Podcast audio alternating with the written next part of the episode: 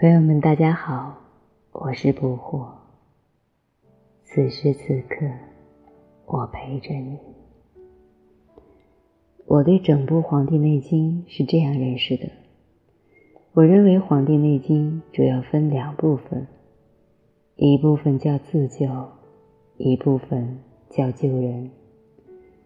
我们的中医界重视《黄帝内经》的救人那一部分。这是现代普遍的中医，学中医的认为这是基本功课，一定要学《黄帝内经》。他们学《黄帝内经》哪部分呢？主要学救人那一部分，救别人怎么救？其实《黄帝内经》的核心灵魂是自救那部分，而自救那部分主要在第一章。上古天真论，为什么它是《黄帝内经》的灵魂呢？因为第一章全部彻底的讲自救的问题。皇帝请教岐伯关于人的生死问题，比如从生到死为什么，怎样生怎样死，全部围绕这类话题。天真论后面总结了上古的四种人，用现代语言讲，这四种人在上古是可以拿到文凭的。那时候做人是有文凭的，不像现在谁都是人。所以这个人啊，第一等人叫做真人，他有四个特别的标准：体切天地，把握阴阳。呼吸精气，独立守身。你能完成这四个做人的标准，你就是一个真人，真正的人。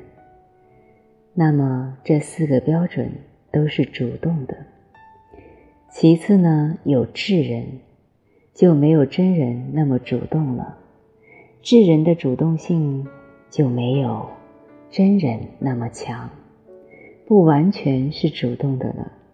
一部分是被动的，再下来就是圣人。被动的因素更加多，主动的能力少。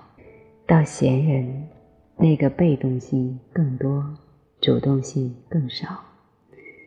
这四种人存在一个共同的特点，就是发挥了生命的主动性，有主动能力，能主动的操控自己的生命。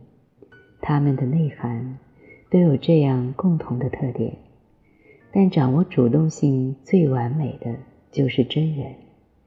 真人的标准就是完全的主动化以后的自动化。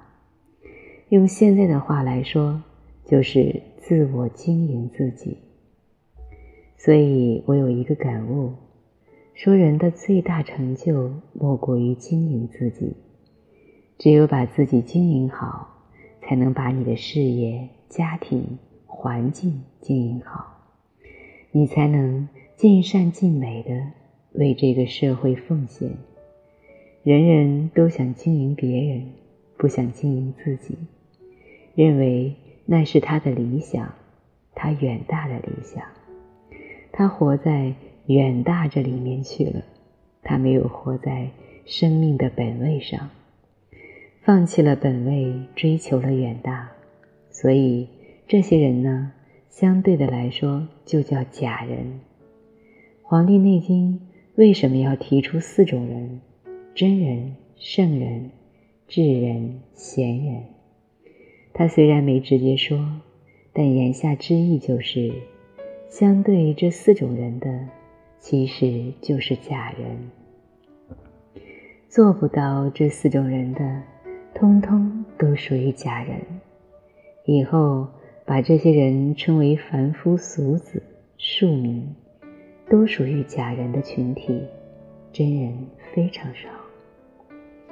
我们要注意，古人留下的经典是非常科学的，没有一点迷信色彩。我们来看看真人具备的这四个条件。什么叫体切天地呢？人一听“天地”两字，就想到天和地去了，上天入地，那是要有很大神通的。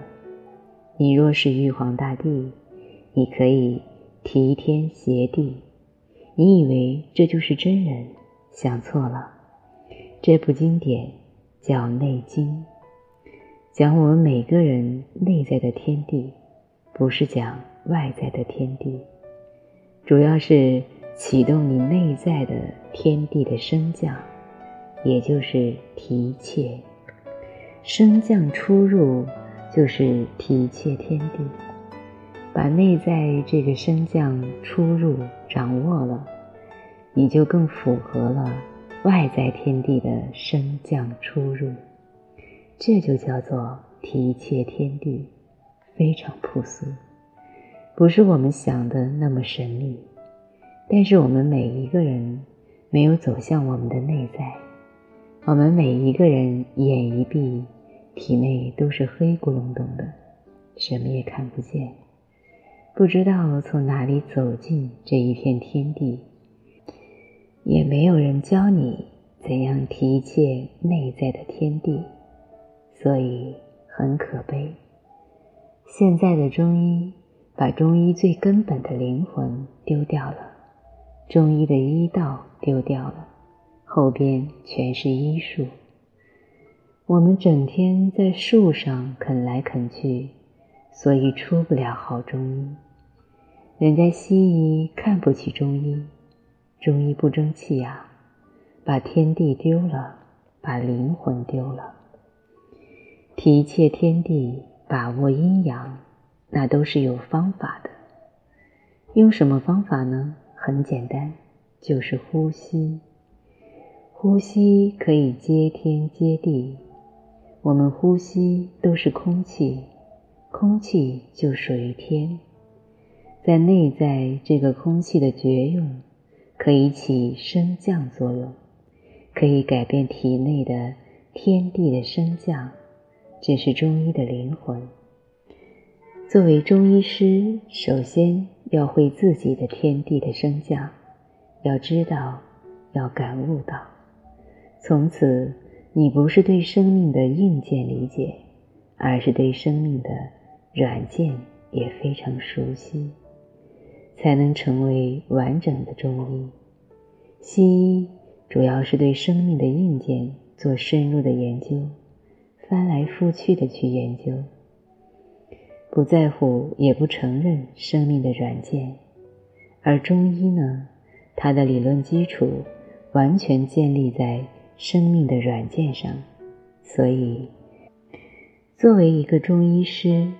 把生命的软件、灵魂的东西丢掉了，也跟着西医跑，也在硬件上整天研究来折磨去，所以就是丢了医道，留下医术。